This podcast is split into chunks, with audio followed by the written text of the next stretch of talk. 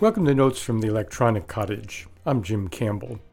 Perhaps when listeners were back in grammar school or even high school, their schools undertook fundraising activities that encouraged students and their parents to sell candy bars or pansies or cookbooks or whatever to help fund a team's trip somewhere or just to get some pencils and paper into the classrooms in private schools.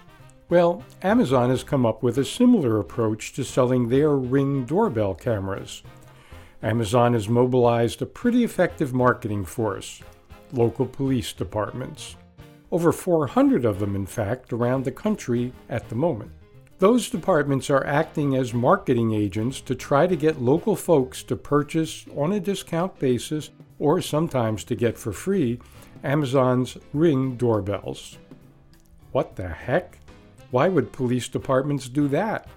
Well, as CNET put it, quote, police departments across the country, from major cities like Houston to towns with fewer than 30,000 people, have offered free or discounted ring doorbells to citizens, sometimes using taxpayer funds to pay for Amazon's products. While ring owners are supposed to have a choice on providing police footage, in some giveaways, police require recipients to turn over footage when requested. What footage are we talking about here? Well, ring doorbells have video cameras in them, with quite a wide field of vision, so they not only see, and this is the important part, they also record video of who's ringing your doorbell.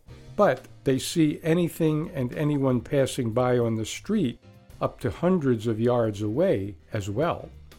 It would be pretty expensive for towns to put up video cameras up and down all the streets in a town, and folks who care about things like the Bill of Rights might not be too happy if towns did that. But if many of the private residents on a street or in a section of town individually choose to put ring doorbells on their front doors, voila, a de facto surveillance system that the police don't have legal title to or responsibility for, or the costs of maintaining, not to mention avoiding the legal mess and screams of privacy advocates such a government system would probably generate. Well, you might say, so what? The doorbells only let people see who's at their door, right? Wrong. In fact, the cameras on those doorbells are recording any time they sense motion, and those recordings are kept, can be uploaded to Amazon Ring servers, and can be requested from homeowners by police without a warrant. In theory, people who own the cameras have no obligation to let the police access the footage that's recorded, unless, of course, a local police department has made that a condition of getting the doorbell camera in the first place. But even if that isn't the case, just having local police ask can have a lot of power behind it. When we mentioned that local police departments are more or less acting as a marketing department for Amazon's Ring, we weren't just using hyperbole.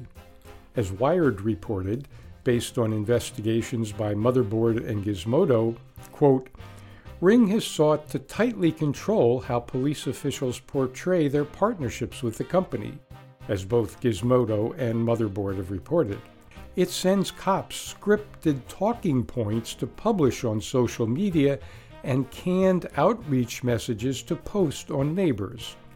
The company also asks police departments to sign confidential agreements, which often include a clause promising not to issue public statements about Ring before they are first vetted by Ring itself. In other words, Ring, owned by Amazon, tells police what they can or can't say about Ring, edits press releases, sends police scripts to use when requesting people's ring camera footage, and otherwise treats police departments as sub departments of Ring's marketing efforts. For a while, Ring was even sending police departments reports of how many requests they made for footage and how many of those requests were denied by Ring camera owners, though the company claims it's not doing that anymore. And maybe it doesn't need to anyway. In Fort Lauderdale, police department employees went to people's houses and helped them install the surveillance doorbells.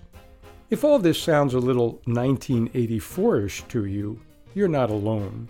Civil rights groups, privacy advocates, and tech organizations are all pretty upset about how these cameras are being marketed through police departments, the secret contracts and lack of transparency about how these recordings are being used, and the dangers they bring to the homeowners themselves who install them. Dangers? What dangers? Well, these Ring doorbells, as well as other surveillance cameras that Ring makes, are connected to the internet, and their security, well, sucks. There have been cases in which Ring cameras have been hacked and their video footage made available in real time on the web, including cases in which children in the home were talked to and sometimes terrorized by hackers who posted those interchanges on the web.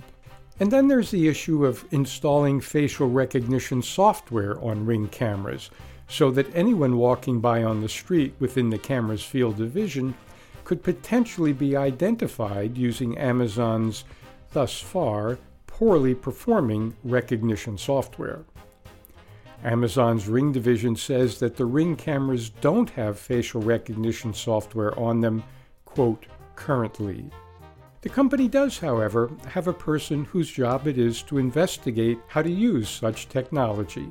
And TechDirt reports that, quote, in November 2018, Ring filed two patent applications that describe technology with the ability to identify, quote, suspicious people and create a, quote, database of suspicious persons, end quote.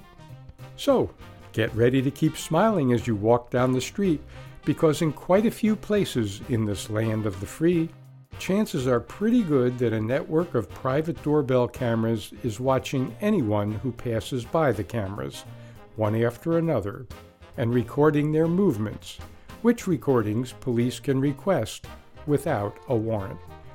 As understanding of what's going on with Ring and the police has gradually been made public, folks, including Senator Edward Markey, are starting to ask questions about Ring's use of police departments as marketing tools. We'll be following those questions and Ring's responses right here on future editions of Notes from the Electronic Cottage.